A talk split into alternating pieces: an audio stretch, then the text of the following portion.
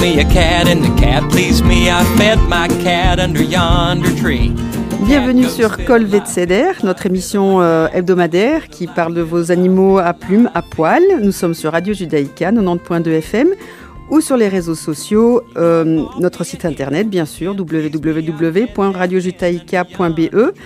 Toutes nos émissions sont, euh, sont sur notre application également et enfin sur Spotify en podcast. Col Vet Ceder. I bought me a duck and the duck pleased me. I fed that duck under yonder tree. The duck goes quack. Bonjour à tous, j'espère que vous allez bien. Euh, je vous présente nos, toujours nos, nos collaborateurs aujourd'hui, docteur Crigier, David, bonjour, docteur Bockner.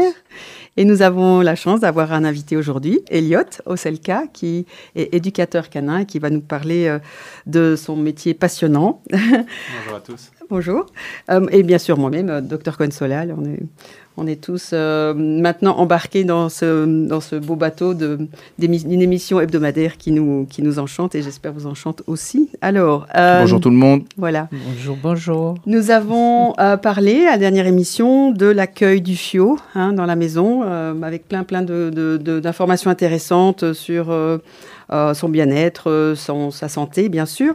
Et euh, nous allons parler aujourd'hui, évidemment, de l'accueil d'autres animaux de compagnie, comme le chaton, important, et éventuellement aussi les rongeurs, euh, les lapins. Ce sont des animaux qu'on appelle les nacs, qui sont de plus en plus euh, euh, adoptés dans les maisons parce que plus facile, parce que, parce que tout aussi intéressant et captivant, et, aussi avec un, registre de communication qui est exceptionnel.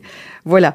Alors, on va commencer à introduire ce chaton dans la maison, par exemple Chaton ou d'ailleurs chat adulte. Oui. On peut adopter un chat. Il y a énormément de refuges pour chats.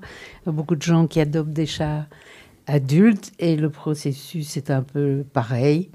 Hein. C'est pas du, pas tout à fait. J'allais dire pas du tout, mais pas tout à fait comme le chien à qui on donne une place bien définie. Le chat étant territorial va s'accaparer votre lieu en deux temps, trois mouvements. Il sera chez lui, partout.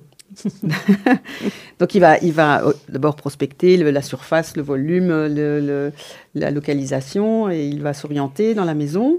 Oui, va... maintenant si c'est un chaton, on va faire comme avec le chiot, on va quand même le cantonner dans une pièce qui n'est pas trop grande, parce que c'est pas nécessaire qu'il en... Euh, qu soit partout.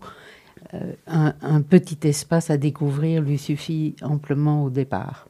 Quels, sont les besoins d'un chaton qui arrive à la ou d'un chat adulte qui arrive à la maison, le, le B à bas de l'accueil d'un? Je pense euh, de la tranquillité, un endroit où il peut se retirer pour être tranquille, peut-être à l'abri de l'agitation. Si on a une grande famille, euh, on va lui trouver un petit endroit où il peut se reposer tranquille sa nourriture aussi hors du passage et son bac pas à côté de sa nourriture, le plus loin possible, dans un endroit tranquille, aéré. Le chat est tellement propre de nature, voilà. c'est voilà. bien connu. Donc ça, c'est pour son bien-être, on va dire. Euh, David, est-ce que tu peux nous parler de, du programme santé des, Oui, bien sûr. Alors, des chatons et des chats adultes qu'on accueille, bien on, sûr. On avait parlé du programme santé du chiot euh, à la dernière émission. Bah, il y en a un aussi pour les, pour les chatons. En fait, euh, bah, ils ont besoin de vaccins dès le plus jeune âge. Ça commence aux alentours de 8 semaines, euh, donc l'équivalent de deux mois. Euh, on va d'abord faire un protocole toutes les euh, donc trois semaines à peu près, trois quatre semaines. Il faut donc deux rappels et ensuite il va falloir aussi savoir si le chat sort ou pas parce que c'est pas les mêmes vaccins. la base, ça va être typhus coryza. C'est, on va, on, peut en parler un mot sur chaque, chacune des maladies. Ce sont des maladies qu'on voit malheureusement fréquemment chez les animaux non vaccinés. Donc c'est hyper important de le faire. Euh, c'est hyper contagieux. Ce sont ouais. des maladies très graves. Alors surtout pour le typhus, c'est mortel chez, chez, chez les chats. D'ailleurs terriblement mortel. Hein. Ça peut atteindre des, des, des taux de, de, de 60, 60%, voire plus. Et, chez le chaton. Chez le chaton, oui, oui, chez le chaton. Le chat adulte résiste, ouais, résiste mieux, mais bon, le pauvre petit chaton de, de quelques mois, souvent, il, il, il, ne, il, ne, résiste pas. Et donc, on a le, ce, ce, ce typhus, et puis alors le coryza, c'est l'équivalent du rhume du chat. Euh, donc c'est aussi quelque chose qui, dans un premier temps, peut ne être bénin, mais le problème c'est que un, chat qui ne sent pas, donc c'est quelque chose qu'il faut savoir, c'est une caractéristique de l'espèce, il ne mange pas. Les chats, ils ont besoin de sentir leur nourriture avant de la manger. Le problème c'est qu'un chat qui ne mange plus, ben, ça peut devenir grave. Parce que si c'est quelques jours, euh, on va dire euh, deux, trois jours, on peut tolérer, mais au-delà, ils peuvent faire ce qu'on appelle des lipidoses hépatiques. Et là, on rentre dans un cercle vicieux où on a du mal à les, à, les rattraper. Donc, du coup, on a typhus, euh, coryza. Et alors, pour les chats qui sortent, il faut absolument, à partir du quatrième mois, faire un vaccin leucose euh, pourquoi? Parce que c'est une maladie qui se transmet essentiellement par griffure euh, ou morsure vis-à-vis d'un autre chat contaminé, et ça peut entraîner des cancers, des leucoses, euh, une fois le virus à maturité. Et ça, c'est aussi pareil, c'est des choses qu'on voit fréquemment dans la pratique, et il suffit d'un vaccin finalement pour limiter le risque, et donc c'est très important de le faire. rappelons aussi donc que les, les, les chatons arrivent à maturité sexuelle à l'âge de 6 mois, et donc on préconise quand même de d'abord les stériliser avant de les laisser sortir. C'est ça. Parce que sinon, on va avoir une épidémie de chatons. Ça, je pense que Bruxelles et toutes les grandes villes métropoles en ont une. Et c'est un vrai problème. Donc, euh, sachant oui, que. Les communes mettent en place des, campagnes de stérilisation euh, euh, chez les vétérinaires, n'est-ce pas? Je pense que les gens sont éduqués. Oui. Aujourd'hui. Oui. Mais, Enfin, ceux qui fréquentent les vétos. Voilà. Mais le, voilà, une, chatte, elle peut faire. Trois portées par an. Voilà, et, et, et, des portées de 6, 8, 10 chatons parfois, euh, et, donc voilà, et tout ça est exponentiel, donc euh, ça peut très vite euh, être... Devenir un fléau. Exactement. Comme en Israël, je pense d'ailleurs. Tout à fait, en Israël, c'est aussi un fléau là-bas. les chadrues. Oui. Oui, ouais, c'est quelque chose. Et donc ça, c'est pour le programme vaccin. donc après, une fois que c'est fait, il y a un rappel annuel pour chacun de ces vaccins. Et alors, il y a le vermifuge, donc tout comme pour le chiot, une fois par mois jusqu'à l'âge de 6 mois. Et puis, en fonction de si le chat sort ou pas, on est aux alentours des 3-4 fois par an. Et pareil, si le chat sort et que surtout on est l'été, il faut absolument un produit contre les puces. Oui. Euh, et surtout aussi pour les chatons, parce que les chatons, ça, ils peuvent être infestés un peu comme les chiots, mais les chatons sont encore plus petits, donc encore plus fragiles. S'ils sont trop infestés par des puces, ils peuvent faire de l'anémie, donc un manque de globules rouges du fait qu'ils perdent du sang en fait à chaque euh, piqûre de puce, et, euh, et, ça peut, ça peut les, ça peut être fatal. Et alors pour les chats adultes, ils peuvent faire ce qu'on appelle des DAPP, hein, des dermatites allergiques aux piqûres de puces, qui elles peuvent aussi être un, vrai problème très handicapant. Absolument. c'est un fléau aussi. Oui. Donc, donc les, les, les chats euh, les chatons à la maison, on les garde jusqu'à la maturité sexuelle avant de les laisser euh, sortir. Euh. ça, c'est le mieux. Ça, c'est le mieux parce que on, dit que la maturité sexuelle a lieu à 6 mois, mais ça peut être parfois, c'est pas une science exacte. Hein, oui, c'est lié à la lumière aussi. Voilà, ça peut être 4 mois et demi, 5 mois, et puis, et puis on peut avoir des chats très très très jeunes qui sont très vite gestantes, et voilà, c'est un vrai problème. Super. Alors, on va introduire Elliot. Bonjour Elliot. Bonjour. Euh, tu es éducateur canin, tu es euh, dog walker, tu as plein de casquettes. Euh, est-ce que tu peux d'abord te présenter? Parce que j'avais une question par rapport au sujet d'aujourd'hui qui est importante. Si, si, on introduit un chat dans une maison où il y a déjà un chien, par exemple, comment, comment, comment faire que les deux s'apprivoisent et que tout se passe bien sans qu'on ait le chat qui grimpe au mur et, et, le chien qui fait la course autour de la salle à manger, et etc. Mais parle-nous d'abord de, toi en, quelques mots et puis euh, on, va, on, va, on, va, te réserver une émission complète donc tu auras le temps de développer. Très bien. donc oui, moi je suis passionné par, euh, par le chien et depuis la plus tendre enfance, j'ai eu un Yorkshire, puis un Husky, puis là on a un, un Akita à la maison. Donc, ah oui. Euh, on a, on a, j'aime autant les petits chiens que les grands chiens, et tous les chiens méritent une, une bonne éducation. Et euh, pour en revenir au chat, ce qui est important en fait, c'est de faire les choses naturellement avec le chien et le chat. Après, il faut prendre aussi en compte quelques quelques, considérations. C'est-à-dire que si on a un chien avec une, un fort instinct de prédation, s'il est déjà là, si on a un chien adulte avec un fort instinct de prédation, on va faire attention qu'il il puisse tolérer un chat. Donc euh, si en amont on peut euh, tester ça avec d'autres chats, s'il a déjà vu des chats, c'est toujours préférable. Si on a un doute, généralement il n'y a pas de doute. Ça, ça, veut dire que si on a un chien qui, euh, dès que ça bouge, il veut y aller. Parce que souvent, la problématique, c'est pas le chat qui est fixe, mais c'est le chat qui court qui va motiver cet instinct de prédation chez, chez le chien. Et donc, à l'inverse, si on a un chiot et on intègre un chat, euh, c'est plus facile. Ça veut dire que si le chiot, il grandit avec un, chat, c'est beaucoup plus naturel. C'est l'idéal, en fait. Voilà, hein, c'est l'idéal. Maintenant, si on a un, un, chien adulte, c'est possible d'intégrer un, chat ou un chaton. Euh, après, il faut toujours superviser la chose. Euh, mais ce qui est important, c'est de faire les choses le plus naturellement, euh, en étant aussi le plus zen possible, parce que comme les chiens ben, vont sentir nos, nos chimio-signaux, ils vont percevoir si on est tendu, si on n'est pas tendu. Et donc l'idée, c'est de faire les choses le plus cool possible pour que le chien soit le plus cool possible, tout en surveillant. Et alors l'idéal de l'idéal, c'est si on peut faire dormir les deux animaux ensemble pour qu'ils créent un lien très rapidement. Et comme ça, après, les choses euh, tournent tout naturellement. Magnifique.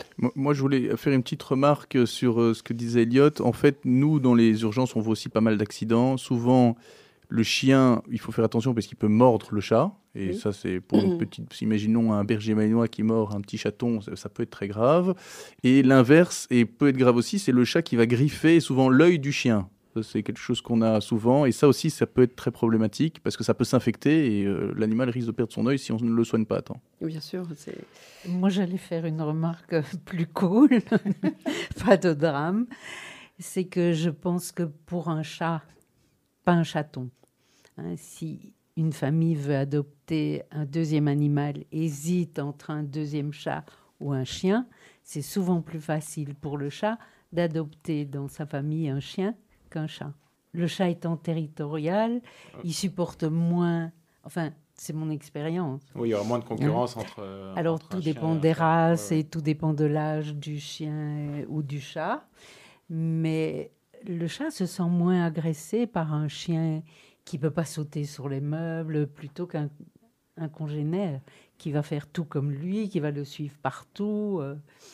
Donc certains chats qui sont très attachés à leur famille acceptent plus facilement la venue d'un chien. Bon, un chien hyperbe, prédateur et remuant, déconseillé, c'est clair. Mais un chien, euh, on, on, est à une période où les gens adoptent beaucoup des chiens qui ont déjà soit un an, soit quelques mois, plutôt qu'un chiot. Ça se passe vraiment pas mal, je trouve, de, de mon expérience. Alors, on va bientôt se quitter avec une petite page de pub. Euh, juste avant, je voudrais juste préciser que quand on veut faire sortir son chat, il y a une petite technique pour les, premières sorties, c'est de mettre du beurre sur les coussinets des petits, des petits chats, parce qu'après, ils se repèrent à l'odeur de, du beurre et un peu et savent retourner à la maison facilement. Voilà, ça c'est une petite. Euh, du petit pousset. Voilà, c'est le petit pousset euh, félin. voilà, donc je vous quitte. On va d'abord écouter le, bah, le Sunlight les Sunlight des tropiques de Gilbert Montagnier.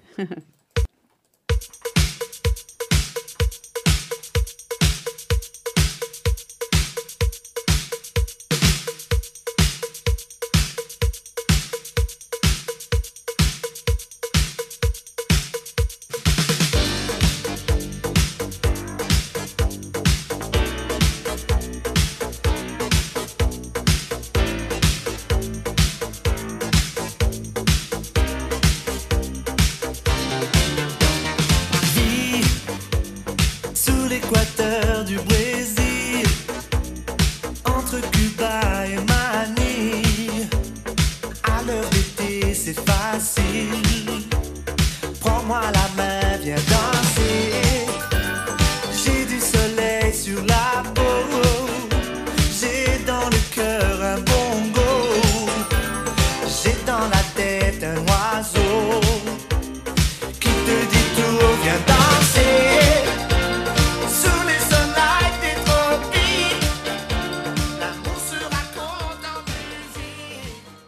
Vous êtes toujours sur Radio Judaïka, l'émission Colvet CDR, l'émission qui vous parle de vos petits animaux de compagnie. Nous sommes toujours en compagnie du docteur Rémi Bockner, du docteur Crigier et de Elliot Oselka. Et d'Ariel Et d'Ariel merci. Euh, donc, euh, nous parlions il y a quelques minutes avant l'intermède musical de l'arrivée d'un chaton avec toutes les problématiques santé, éducation, pardon, santé et comportement, on va dire, grâce à Elliot. On pourrait ouvrir le petit paragraphe de l'arrivée d'un rongeur, enfin d'un animal de compagnie autre que euh, chien-chat. Euh, donc lapin, furet, euh, rongeur, enfin et Kobe et oui et, furet. Ah bah, il y, en a beaucoup. Hein. Ah, oui. Voilà, on, va dire qu'il y a bon, il y a les lapins rongeurs. Alors c'est presque la même chose, mais c'est juste que les lapins, ils ont une paire d'incisives supérieures en plus, donc on les, classifie. Voilà, les lagomorphes, on les classifie pas exactement euh, comme les rongeurs, mais enfin c'est presque tout comme, ils se nourrissent presque de la même manière. Euh, enfin, en tout cas que par exemple le cochon d'Inde, etc. Et puis on a donc on a les rongeurs qui se qui sont vraiment euh, qui ont en, commun le fait d'avoir des, incisives qui poussent en permanence. Donc du coup ça d'ailleurs ça il y a des maladies qui sont liées à ça. Et puis alors on a d'autres espèces qu'on regroupe dans, donc dans les nacs, dans les dans les nouveaux animaux de compagnie, comme le furet, mais le furet n'a rien à voir avec les rongeurs. Hein, c'est un, carnivore. Euh, euh, donc, euh, le béaba, ben, avant tout, pour tout ce qui est rongeurs et lapins, bah, le but, c'est déjà qu'ils soient heureux dans leur nouveau chez soi, donc avoir une chouette cage. Euh, on demande d'avoir un petit plateau surélevé pour le lapin. Ils aiment bien comme ça, euh, euh, voilà, être tranquille en, étant un peu surélevé. Donc ça, c'est un, petit élément important à signaler. avoir une litière qui soit adaptée à leur coussinet pour pas les blesser, parce que sinon ils peuvent se blesser à force de rester sur des coussinets. Et idéalement, il faut prévoir presque pour tous les rongeurs un petit temps de sortie quand même c'est plus sympa. Les lapins s'ils ont un petit euh, un petit jardin où ils peuvent brouter l'herbe euh, manger des les mauvaises herbes ils adorent ça ils raffolent de ça. Et, euh, ils font des trous ils font des trous ils font ils s'amusent quoi et je pense que voilà plus un, grand jardin c'est toujours le mieux évidemment on les rentre la nuit parce que sinon ils peuvent ils, risquent d'être mangés par un renard ou quoi donc ça il faut faire attention les rongeurs on a bah, on a le cochon d'Inde qui ressemble comme deux gouttes d'eau au lapin hein, que ce soit en termes d'alimentation, c'est-à-dire que les deux vont manger essentiellement du foin. D'ailleurs, ils ne peuvent manger que du foin. Euh, les granulés, ça sert vraiment à, leur faire un petit plaisir. Mais euh, donc, on, généralement, on évite d'en donner trop, sinon ils ont des problèmes euh, dentaires. Ça, on, va peut-être en parler après. Et donc, euh, bon, le, le, le, cochon d'Inde doit avoir euh, aussi de la, la vitamine C. Euh, voilà, ça c'est important aussi dans, en, supplément dans son alimentation. on a après tout ce qui est hamster. le hamster, faut savoir qu'à la différence du lapin ou du cochon d'Inde, ce sont des animaux solitaires. Donc on, pourrait, on peut avoir juste un hamster. Mais c'est toujours mieux, par exemple, les cochons d'Inde, ils sont hyper sociables, c'est mieux d'en avoir au moins minimum deux. Les lapins, c'est pareil. Euh, après, on a après, on a tous les, on a les chinchillas, les octodons, les, les rats, les souris, euh, les gerbilles. Euh, voilà, ce sont après, ils ont chacune leurs caractéristiques, mais je dirais que voilà, ce sont des animaux qu'on peut avoir facilement chez soi et qui donnent beaucoup d'affection et avec lesquels on est très heureux. et puis après, il y a le furet, le furet qui ressemble vachement au chat dans son comportement euh, et même dans ses maladies. Euh, ils font euh, le même genre de maladie. Juste un, petit mot, donc c'est à l'inverse de tout ce qu'on a dit, les, furets sont des carnivores et ils, doivent même manger des, des, des nourritures protéinées encore plus, beaucoup plus que les chats. Donc les, furets doivent vraiment manger de la nourriture pour furets, c'est important, sinon ils ont des carences en protéines. donc ça c'est aussi important de le signaler. C'est ça. Est-ce qu'à Bruxelles, il y a beaucoup de, de, personnes détentrices de, de reptiles, euh, d'araignées, enfin, de, donc tout ce genre de d'animaux dans des terrariums? Est-ce que mhm. c'est quelque chose que vous voyez aux urgences, toi? Alors nous, pour l'instant, on ne les accepte pas, mais on a des demandes, ouais. On a des demandes pour les reptiles, euh, mais après, le, c'est des animaux encore complètement différents de tout ce qu'on a évoqué. Hein. C'est des animaux à sang-froid. Euh, ils, ils, ont, ils, sont, ils manifestent pas beaucoup de, signes. Donc essentiellement, c'est de l'anorexie pour le, donc nos, les motifs de consultation. Euh, après, il y a voilà, il y, a les oiseaux aussi. On a des perroquets, etc. C'est très très vaste. Mais je dirais qu'ici, on, on, on, va, on essaye juste de filtrer sur les finalement les espèces qu'on soigne le plus souvent, quoi. Euh, très souvent aussi, les propriétaires sont bien plus informés sur, le, sur Très informés. Voilà. Euh, Quand j'habitais dans Matongué, il y avait des, Africains qui avaient des serpents et des, des, animaux exotiques et ils étaient très au courant. C'est ça. De ah, la façon de les Mais il y a des vétérinaires spécialisés là-dedans. Hein. Ah, c'est certainement, c'est pas notre cas. Mais... Ah oui, oui. pas du tout. Euh, pas du tout. Oui, non, donc, donc oui, la, la, la, les, propriétaires, j'ai encore le souvenir d'une personne qui est venue avec une petite perruche très particulière, dont j'ai oublié le, nom de, la race, et, qui m'a demandé de faire un scanner pour rechercher des, problèmes de, de, de, respiration. Donc, on voit les sacs aériques au scanner, on voit les, mm. on voit les cavités nasales, on voit. Et donc, euh, elle, elle m'a, elle m'a fait un cours complet sur euh, le, le bien-être et la façon de communiquer avec cet oiseau. Elle avait une, une connaissance, mais je l'écoutais euh, avec grande, grand intérêt. Et puis vraiment, euh, les gens passionnés sont, passionnants et, euh, ils, ont, ils ont bien sûr euh, le temps de, connaître les choses que nous, on ne nous apprend pas à l'école vétérinaire. Moi, je, sais, triste, je sais qu'Eliott s'y connaît un petit peu aussi. tu as eu, as eu des nacs quand tu étais petit Oui, c'était un peu l'argent de Noël à la maison. Donc, on a eu tortue à l'époque, poisson, euh, tortue d'eau ou tortue, de terre? euh, Cochon d'Inde, rat, perruche. Donc, euh, pour finalement se concentrer maintenant sur, sur le chien. Mais tous les animaux, je les trouve incroyables et ont, ont chacun leur particularité. Et c'est ça qui est fascinant. Est-ce que tu, tu penses hmm. que tu pourrais éduquer une perruche? Ben, Moi, quand j'avais une perruche, je pouvais l'appeler, elle venait, euh, elle volait librement, je l'appelais, elle venait sur mon doigt, principalement sur la tête. mais euh, oui, il n'y a aucun doute qu'on peut apprendre des choses euh, aux animaux. Il suffit d'avoir un peu d'empathie et d'essayer de se mettre à leur place et de leurs moyens de compréhension. Et on peut faire plein de choses. Oui, hmm. c'est, enfin, je veux dire, extraordinaire de voir la l'intelligence et le, vraiment le, registre de communication, il est le lien qu'on peut avoir. Incroyable. Qu'on peut établir avec mhm. tous ceux qu'on a cités. Oui, absolument. Super. Et donc, euh, les pathologies principales de ces de ces animaux, de nouveaux animaux de compagnie. Euh, David, tu... Mais un, mot de nouveau aussi sur le lapin, parce qu'on en a parlé. Euh, bah, on les vaccine contre des maladies aussi. Euh, ils eux aussi ont des vaccins. Hein. Ils ont le, virus de la myxomatose et la maladie hémorragique du lapin. Ça, c'est des, vaccins qu'on peut trouver chez, chez, son vétérinaire. pour ceux qui sortent ou pour ceux qui... C'est pour ceux qui sortent. Voilà, c'est essentiellement pour ceux qui sortent. S'ils il restent à l'intérieur, le risque est minime de, se faire contaminer. Et c'est un vaccin annuel, j'imagine C'est un vaccin annuel, oui. Je crois qu'il y a une dose puis un rappel, puis c'est un vaccin annuel. Euh, et alors, euh, un petit mot aussi juste sur les furets, parce que euh, les, les, les, furets, les furettes, il, faut les il faut les stériliser obligatoirement, sinon elles peuvent en mourir de faire des, des, ovulations à répétition. et donc, et, si on les stérilise, il faut leur mettre un implant parce que si on les stérilise euh, chirurgicalement, elles développent d'autres maladies. Voilà, le furet est un animal très particulier, il faut vraiment être suivi par un vétérinaire. C'est ça. Les Kobe aussi d'ailleurs, les cochons d'Inde, oui. Ont, besoin aussi de, continuer à faire de la reproduction. Voilà, sauf que la différence entre les deux, c'est que la, la, la, Kobe femelle ne va pas en mourir si elle va juste être souvent en chaleur, mais elle ne peut pas aller jusqu'à en mourir. La furette peut aller jusqu'à en mourir. J'ai eu des kystes ovariens qui ont mené à de l'anémie ah, oui, oui, oui, oui, s'il y a des, un kyste ovarien. Mais je parle même, la furette, même si elle n'a pas de kyste, rien, le fait de faire des chaleurs à répétition, si elle n'est pas stérilée et qu'elle n'a pas été prise par un mâle, elle va en faire, faire, faire, faire, faire jusqu'à développer de l'anémie. Ok, ok, intéressant. Mmh. intéressant donc, Je ne euh, savais pas. Ouais. Très bien. Je ne consulte pas les furettes. les, principales urgences du lapin que tu, que tu vois passer, David, c'est quoi? Les principales urgences, ça va être euh, euh, soit des, euh, des anorexies, des anorexies et donc le lapin mange plus, il fait plus de crottes, il, ne mange plus, il fait des stases. Voilà. Alors soit c'est un problème au niveau du dent, soit c'est des, des, stases digestives.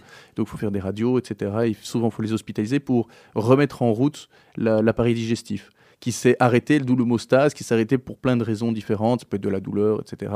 Et donc, euh, il y a ça. Et puis alors, ils font aussi, malheureusement, ce qu'on appelle des torticolis. Euh, ils ont la tête complètement penchée en un coup, et en fait, c'est dû à un petit parasite qui s'appelle Encephalitozonos cuniculi, qui est un, un, nom très, très, très facile à retenir. Et, euh, et donc là, ça pareil, ça, souvent ils arrivent à la tête de travers et bon, bah, il, faut, il, faut, il faut les soigner. Et souvent, en, souvent, ils vont bien, il faut juste les réalimenter avec euh, une seringue, quoi, parce qu'ils n'arrivent ils arrivent plus à s'alimenter, les pauvres. C'est ça. Mais c'est une pathologie qui est euh, chronique parce qu'ils ils restent porteurs avec des phases un peu aiguës. Et, c'est ça. Euh, ils n'arrivent jamais vraiment à s'en débarrasser. Oui, c'est ça. Et, euh, ce qui rend la pathologie assez, euh, assez compliquée à, à, à, gérer finalement. Et, et, et, Rémi, moi j'ai une question pour le, le, le chiot, c'est quoi la maladie qui, qui souvent t'interpelle en, quand, l'une des plus fréquemment pour les consultations? Alors, pour le moment, c'est le giardia. Ah oui? Je vois énormément de diarrhée à giardia. C'est un parasite intestinal. C'est pas un ver, mais ça. Intracellulaire, oui. Voilà. On, euh, il provoque euh, des diarrhées euh, très tenaces chez les chiots. Il faut vermifuger longtemps, souvent, pour en débarrasser, faire souvent des contrôles, donner cinq jours de traitement, arrêter, recommencer, etc. C'est ce que je vois le plus comme pathologie chez le chiot. Alors, bon, les chiots qui viennent de, de refuge ou, ou, d'élevage pas très consciencieux pourraient avoir la toux du chenil. Mhm. Et un mot quand même sur la toux des chenilles Donc, c'est un virus qui ressemble à la coqueluche humaine. Donc, le chiot tousse très fort. Alors, tant que ça reste de la toux, c'est pas très grave, mais quand ça s'infecte, si c'est pas soigné, ça s'infecte et le chien, le chien peut développer une bronchite d'abord une trachéite, une bronchite, jusqu'à la pneumonie. Mhm, tout à fait. Donc, ce sont des chiens qui, malgré que ce soit une virose, euh, euh, ça nécessite parfois des prises antibiotiques. Bah, ça surinfecte. Hein. Il y a des, bactéries opportunistes si, qui... Si ce n'est pas traité assez vite, ça surinfecte. Et je rajoute que les, images de bronchite chronique, euh, déjà chez les jeunes chiens, sont parfois spectaculaires sur la toux des chenilles. Oui. Alors ça arrive très vite Ça arrive, euh, il, faut, non, il faut quand même tousser euh, plusieurs mois. Plusieurs mois, oui. Au secours. Au secours, oui. Le, oui, non. qui tousse plusieurs mais nous, mois. nous, on en voit parfois plus rapide, pas plus rapidement, mais j'en parlais à la dernière émission, quand on a des, des, des animaux des pays de l'Est qui... Euh, en fait, c'est juste parce que en fait, ils sont symptomatiques, mais ils sont pas soignés. Et puis quand on, l'adopte, et là, souvent, ça va très vite. Quoi, hein. Souvent, ils sont déjà en bronchite, et en quelques jours, ça peut évoluer en bronchopneumonie. Ouais. C'est ça. Ça. Mais ce que je voulais dire, c'est que la, la, la, la, bronchite chronique provoque des. Donc la toux, euh, la toux chronique provoque des déformations ah bronchiques qui, après, elles, entretiennent euh, des, des, rétentions de sécrétion, des surinfections chroniques euh, et, donc répétitives. Et, et, donc, finalement, le chou passe sa vie à tousser entre les cures d'antibiotiques, ça va mieux, ça repart, ça va mieux, ça repart. Et on est... donc, euh, donc, traiter une toux juvénile, c'est très important pour que, ne pas arriver à des stades de chronicité, non plus à cause de la, cause primaire, mais à cause des conséquences de, de la déformation des voies respiratoires. Voilà. Alors nous arrivons avec, euh, après toutes ces belles explications, à la fin de notre émission. J'espère que vous avez tous écouté attentivement, que vous avez appris beaucoup de choses. Et euh, je vous dis à bientôt. On se retrouve euh, la semaine prochaine, toujours sur Radio Judaïka, 90.2 FM. Merci David, merci, Elliot, merci, Rémi. Et bonne fin de journée. À bientôt. À bientôt. cat goes fiddle fiddle lie, cat goes fiddle fiddle lie, fiddle.